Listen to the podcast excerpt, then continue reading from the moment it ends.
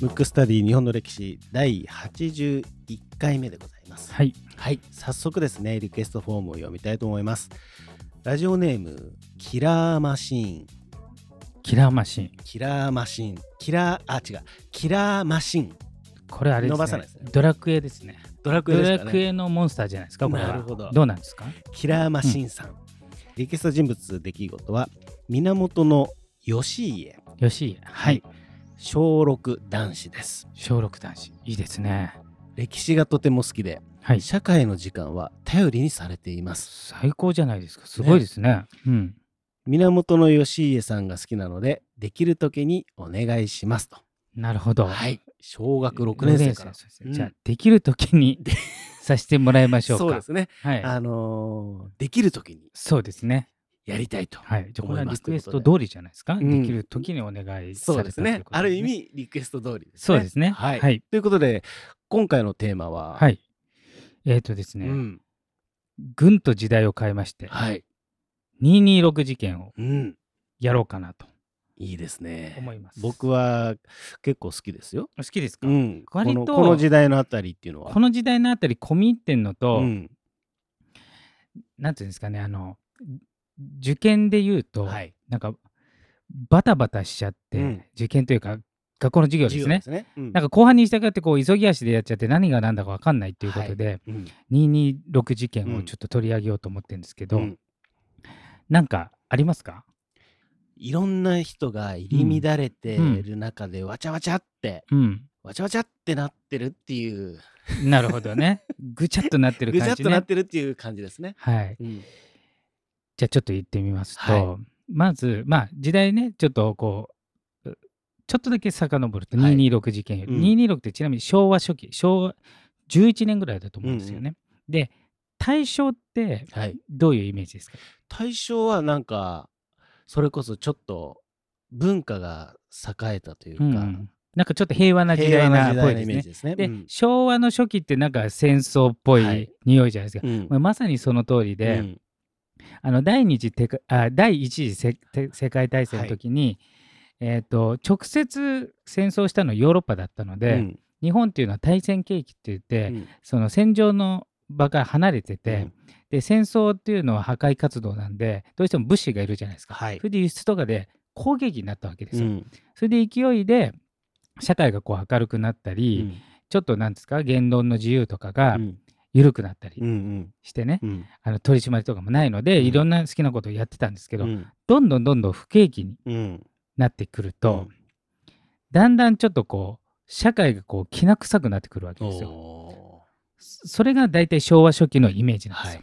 で、えー、と軍隊の方も、うんまず明治が出来上がって軍隊できました。うんでその時は、まあ、条約改正のところで言いましたけど発展途上国の日本がこう、うどんどん行くぞってことで、えーまあゼロの状態、まあ、うんむしろマイナスの状態がこう上がっていったんで、はい。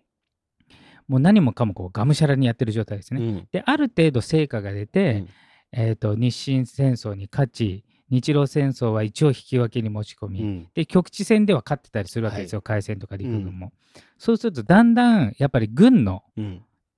おごりもそうですし、うん。力が強いんですよ、うん。まあ現代で当てはめるとちょっと難しいんですよ、うん。あの自衛隊はあるけど、うん。ちょっと位置づけがちょっと全然違うので、はい。当時あの海軍とか陸軍っていうのは、うんどこに属してたかっていううんうん。のがあるんですけど、うん。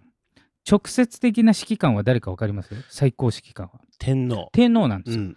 で自衛隊とかはうん。政治家が、うん。要するに民、えー文官、うん。えー軍人じゃない人がトップになってるんですけど、うん。で内閣とかうん。政治の中に組み込まれてますけど、はい。国会があり内閣があってその同列というかその外に、うんえー天皇が直接統帥権っていうんですけどそれを持ってるんで、うん。そうするとますますこう調子に乗る要素はあるわけですよ。うん。要するに国会関係ねえじゃんっていうね、うんうんうん位置づけ的に、うん。そういう位置になってん。それまでは運用上そこまでは表立っては問題になってなかったのに、うん。だんだんそれが統帥権という問題が出てくるんですよ。うん。統帥権というのはじゃあ軍は国会とかのなんかギャーギャー言われる横やりうにん。あっていいのかと、天皇の軍隊であるのに、うん国会ごときがやっていいのかみたいなね、そういう話になっちゃ。うわけですよ。うんそういう風潮もあり。うんで、さらに、えー、と一つは統帥権の問題、はい統帥権は直接天皇の軍隊なんで、はい国会とか政治家がとやかく言うレベルじゃないと。うんただ内閣に陸軍大臣はいるんですよ。おーなるほど。で、えっ、と、その後に陸軍大臣がうん。現役じゃないとダメっていうこととか、どんどんどんどん、あの現役制約現役現役軍現人じゃないとダメってなる。そうすると、あのもう一つはえー統帥権で直接天皇に関わってるっていうのと、はい。プラス現役大臣じゃないとダメってなると、うん。気に入らない内閣総理大臣だと、うん。もう出さないって言い出すわけですよ。うん。そうすると陸軍大臣が誰も決まらないと内閣がうん。成立しないんで、はい組閣できないんですよ。うん。でどんどんだから軍の力がだから要するに軍のある程度言うこと聞くやつが、うん。じゃないと陸軍大臣出してもらえないんで、うんうん。あこれあの226の後の話になっちゃいますからね、でその初期の段階なんですけど、うん。そういうのもあって、うん。要するに軍の力がこうどんどんでかくなったんですね、はい。だから潜在的に明治憲法っていうのは軍の力がこう強くなりがちなものをうん。持ってたわけですよ。うん。それが表に出出ちゃったってことでその中で、うんえー、とその不況になった時に、はい。で今の不況と違って、うん。本当に餓死者が出るとか、うん。田舎の方に行くと子供を売ると。うん。もう売っちゃうと、うん。うん。いうことが起きてこのままだったら、もうどうにかなっちゃうってことで、うん。えーちょっと前は明治維新だったのが昭和維新っていうことで、うん。もう一回革命を起こさないとダメなんじゃないかっていう空気が流れるわけですよ。おー。で特にそれが陸軍内部のうん。青年将校って言われる若い、うん。要するにちょっと理想主義者。はい。あの年配の軍人は、うん。そうは言ってもまあし何？その秩序を守りながらやれよとかいうことになるんですけど、うん。もう一刻も早く、うんこんな状況をやらないといけないというちょっと革命思想がこう出始めるんですうよ。ん。若い青年将校なんて、はい。で特に陸軍ね、うん。でその時に陸軍に大きく分けて2つの派閥があったわけうですよ。ん。聞いたことあります？いやないです。あの統制派っていうのと行動派っていうのがあるんですよ。これ2つの派閥があって、はで行動派っていうのは何か？行動の行っていうのは天皇の,、うんうん。のあの皇族の皇ですね、はいえーえー道はい。派。うん。これが行動派、はい。もう一個は統制派、うん。統制っていうのはこう制御するコントロールするっていう意味の統制派、うん。でまず行動派って何かっていうと直接行動、うん。要するにクーデターを起こして軍事独裁政権を目指すっていうもう、ん。もうもともと過激。はもうだからもう政治家とかあうん。官僚とか、うん財閥とか全部腐ってるから もうそんな人には政治は任せられないから直接自分たちがクうん。ーデターで政治をだから国の中心を担うと。はい。で自分たちが言うこと聞くのは天皇だけで、うん。天皇を担いで軍事独裁政権を目指すっていうのが行動派、うん。でもう一個は、うん。同じ軍あの基本陸軍っていうのは最終的に権力を取りたい方法が違うだけで、うん。目的は一緒なんですよ。あの軍事政権を作りたいっていう。うん。で統制派は今の政治家とか官僚とか人たちをうまく誘導してその人たちと協調しながら軍の政権を取るってういうん。ので、じわじわ例えばそういうね現役の大臣は、えー軍人じゃないとダメとか、こうはい。じわじわ今のこうその国会とかもうん。ありにした状態でやるっていう2つの派がうん。分かれたわうけですよ。んで226事件は、うん。それはもう当然過激派がやってるわけですから、はい。行動派がやるわけですね。うん。行動派が。うん。もう直接もうこの政治家とかダメだってことで、うん。じゃあクーデターを起こす時どうするかっていうと、うん。内閣の人たちを皆殺しうん。にしようとして、うん。いきなり首相官邸とか、うん。主要大臣の家に襲い込んで、うん。いきなり殺したっていう事件なんですよ。過激ですね。過激なんですよ。そういう時代もあったんですね。でもその行動派の人たちがうん。担いでたのは、唯一担いでたのは天皇じゃないですか。うん。天皇は激怒するわうけですよ。ん。もうあある意味だから下克上、はい。うん。えー青年将校だから 20, 20代とか30代前半の人が政治家だからもう5060の人、うん。あと,、えー、と陸軍幹部も殺してるんですよ。うんうん自分たち古い陸軍も変えてやるってこと。で、うんうん。だからその下克上を許さないって天皇は激怒したんだけれども、ただ一部のうん。人は内心軍の独裁政権を作りたいわけですよ、うん。統制派もうん含めてね、だからちょっうとん。後押しした部分もあるんですよ、うん。実は当時の陸軍幹部は226事件始まった直後はうん。支持したっていう、話もあるんですうん。君たちよくやったと。なるほど。けどその後天皇が激怒したっていうのを聞いて、うん。あれと。天皇も同じ気持ちだったんじゃないのっていう、ん。んで昭和天皇が後々語ったことによるとね、うん。あの平和になってから、はい。えー自分がやった決断の中で、うん。思い出に残ってるのが2つあると、うん。1つが226事件で、もう激怒して早期に鎮圧しろっていうのと、もう1つは、えー太平洋戦争を終わらせるときにうん。終戦の決断をしたと、っうん。ていうぐらい大事件うなわけですよ。ん。大事件ですね。大事件。で結局もう総理官邸から全部、えー、と4日間ぐらいかな、うん。先導して、うん。当時の総理大臣の岡田圭佑はうん。殺されたと思ったんだけど、うん。えっ、とね義理の弟がうん。似てて、うん。そっちが殺されちゃうへえ。だから本人は無傷。おうおけど、うん。あの反乱軍は殺したと思って。うなるほど。う。ん、結果的に言うと替え玉みたいな。そうなっちゃったね。なっちゃったね。結果的にね、うん。でもう一つはあのこの番組でやった高橋是清っていうね、え大蔵大臣、うん。これは軍が独裁するのを防ぐために大蔵大臣だから、うん。軍の予算を削ったわけ。うん。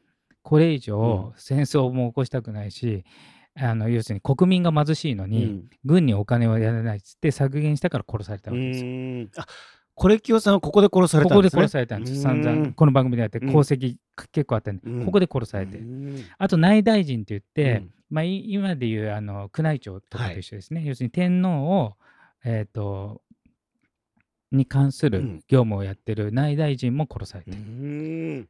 あと警警察の長官も殺されてた、どんどん殺されてますね。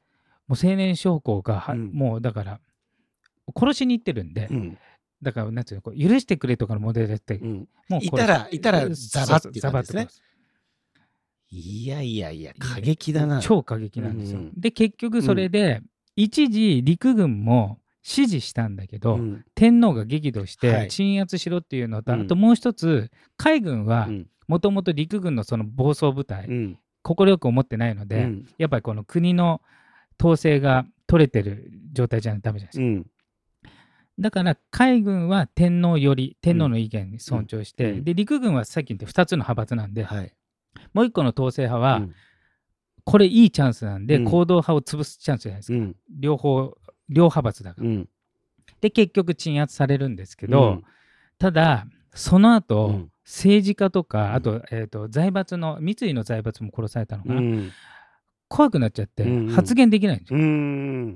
うん例えば軍をうん。軍の、例えば縮小するとかね、はい。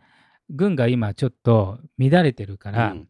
ちょっと例えばなんかこう捕まえるとかさ、うん。すると自分殺されちゃうかもしれないから、うん。だからこの226事件で鎮圧はされたんだけど、うん。その後やっぱ戦争に向かう、うん。やっぱ軍の力が強くなっちゃったっていうか、発言権。うんうん。いや、あいつら本当に殺すんだっていう、うん。うん。本当にやっちゃうんだっていうのが出て、その後、ななんていうのか、こう、大っぴらに軍を批判できなくなるっていうかね。うん、そういう感じになっちゃったんですね。で統制派の思うつぼになって、うん。まず行動派の直接過激の方は鎮圧して、はい。で統制派になったけど、うん。統制派はもともと政治家とかの力を利用して軍事独裁の方に行くから、うんうん。方向は一緒なんだけど、うん。その政治家たちが怖がって黙っちゃったから、うん。もう簡単に持っていけるわけじゃん。いやじゃあ結構なインパクトがすごくあったってことですね本いやもう当に。本当にすごいあったっていう。その事件よりも、うん。むしろその後の方が結構長引いたってことですね。そうそうそうそう。だからあのここが大きな変わり目で、うん。ここがなんていうか例えばこう未遂でねうん。例えば殺しに行ったけど、その前に陸軍内部で、うん。まあなんていうの内輪もめじゃないけど、はい。殺す前にうん。そういう計画を察知して潰したんだったらうん。いいけど、うんある意味陸軍陸軍自体も当初は後押ししてた部分もあるんで、うん。うん。だからここれをきっかけに戦争に向かったのとあとこれをきっかけに軍部の意見が通っちゃうんで、うんさっき言った、えー、と陸軍大臣はい。海軍大臣は現役武官じゃないとダメとか、うん。あとねいろいろあるんですよ。うん。で統帥権も最初はあの統帥権はあるけれども、う陸軍と海軍っていうのは内閣のうん。影響下にあるっていうのが公式見解だった、うん。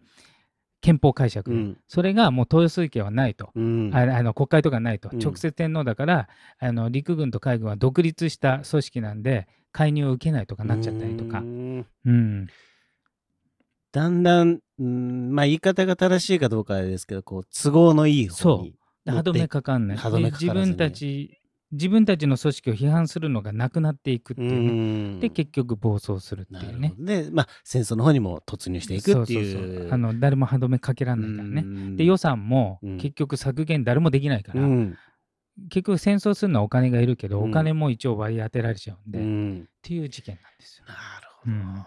結構なインパクト。ありますね。なんか226事件っていうとね、うん。なんか、まあ可愛くはないですけど、うん。あの、ほら、例えばなんとかの変とか、うんうんうんうん。そういう感じではなくても、これ日付ですよね、多分ね。そうですそうです。ね、そうです。2月26日って。あの鎮圧自体は割と,、えー、と4日5日で鎮圧されてるんですけど、うんはい。インパクトがでかすぎて、うん。今後の日本をねちょっとえ結局戦争でうん。アメリカ軍に占領されるまで陸軍は日本人は抑えられなかったから、ううん。ん。そうそうそいや、それぐらい軍隊って強いんですうね。強いんですよこれやっぱり、今の軍隊とは全然違います違いますよね。陸軍と海軍はやっぱり仲は悪いんですかね。うんそうですね、うん、基本的に基本的に、ね。あとね陸軍の中でも、うんえー、と陸軍省っていうのと、うんえー参謀本部っていうのがあるんですよ。うん。で陸軍省は人事とか決めて参謀参謀本部っていうのは作戦とか、うん。え実際軍隊を動かす組織なんでで陸軍省はどっちかというとせ政治政治なんではい。政治教育ですけど、参謀本部はだからもう完全統帥権なんで、うん。全く影響を受けないとか、うん。その中でもいろいろ違ったりするんですよ。うん。いやー、もういろんな駆け引きがね、うんあったんですよそねう。まあでもそれが教訓でね、うん。今の憲法ではうん。必ずその、まあ、そもそもあの軍隊がないってことになってますけど、うん。憲法でね。でうん。解釈でうん。自衛隊を OK にして、はい。あの戦争放棄っていうのがあるんですけど、うん。でもまあ実際は自衛隊いるけど、うん。その代わり幹部は必ず政治家なんですよ。うんううん。んだからその軍人の中の人がそのまま一番トップにはならないよううに、んちゃんとあのその教訓が生かされてるはいるんですけどね。なるほど。はいあーいやいや、ここもね、なんか調べれば調べるほど、いろんな事実が、いや本当ですよ。ね、出てくるでしょうし、うんまあ番組にもね、たくさんなってますからね。そうですね。んはい。なんかぜひね、興味のある方はそうですねね、見ていただければなと思います。はいえー今回のテーマは226事件でした。